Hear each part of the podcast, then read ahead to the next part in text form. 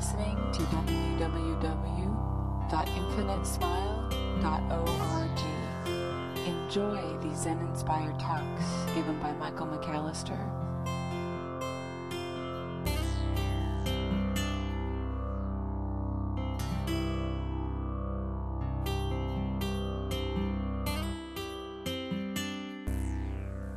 Thank you for tuning in again to another edition of Commuter Zen. This recent spate of communications that I've been offering, once again they've been on video, and I am attempting to get through these stacks of letters that have been sent my way. The one that I wanted to deal with today, I think, is a remarkably good question, and I apologize it's taken me so long to get back to Margaret from Singapore. She writes, "Michael, your position on traditions confuses me. I've followed the Vipassana teachings as well as the Vajrayana teachings for many years, and while your words seem to correspond with the core of each of these traditions as well as Zen, you seem to negate their importance every once in a while. Could you address this?" It's been my experience, Margaret from Singapore, that we tend to look at various aspects of non-dual teachings or spiritual teachings and adhere to the teachings themselves instead of where the teachings are pointing.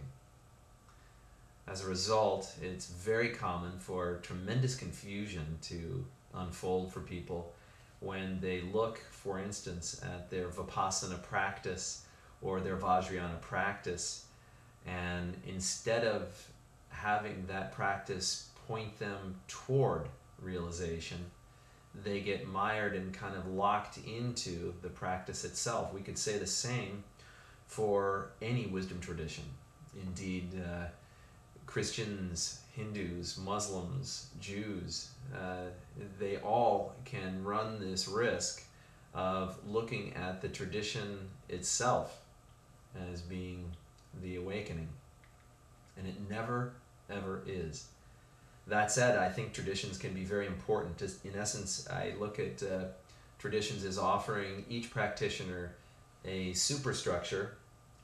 And this superstructure allows for a tremendous amount of interior examination that is guided and that is supported by this, if you will, exoskeleton. Then what happens is the practitioner is able to uncover what is precisely on the other side of this exoskeleton, and they begin to see spiritually that the radical felt realization of awakening, a direct awakening, occurs when what is outside of that superstructure equals what is inside.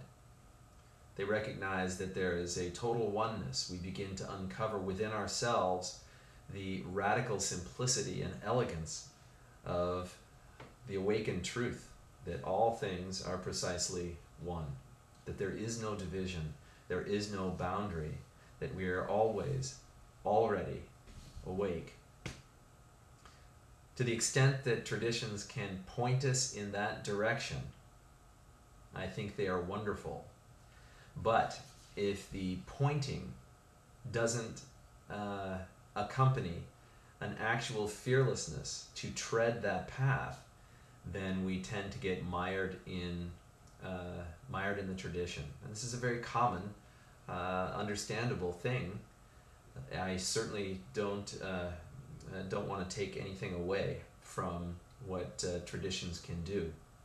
Yet at the same time, I think it's incumbent upon the realizer or the practitioner or the seeker to become a non-seeker, to become one with all that is, and from that point of wisdom, from that point of unfolding, we can recognize a spontaneous expression of compassion in everything that the practitioner does. So I know I've rambled on for quite a while here, but essentially what we're looking at is a tradition's point us in the direction of direct realization. If we don't walk that path, realization never happens. Margaret, thank you so much for your question, and bows to all of you. You are listening to www.infinitesmile.org.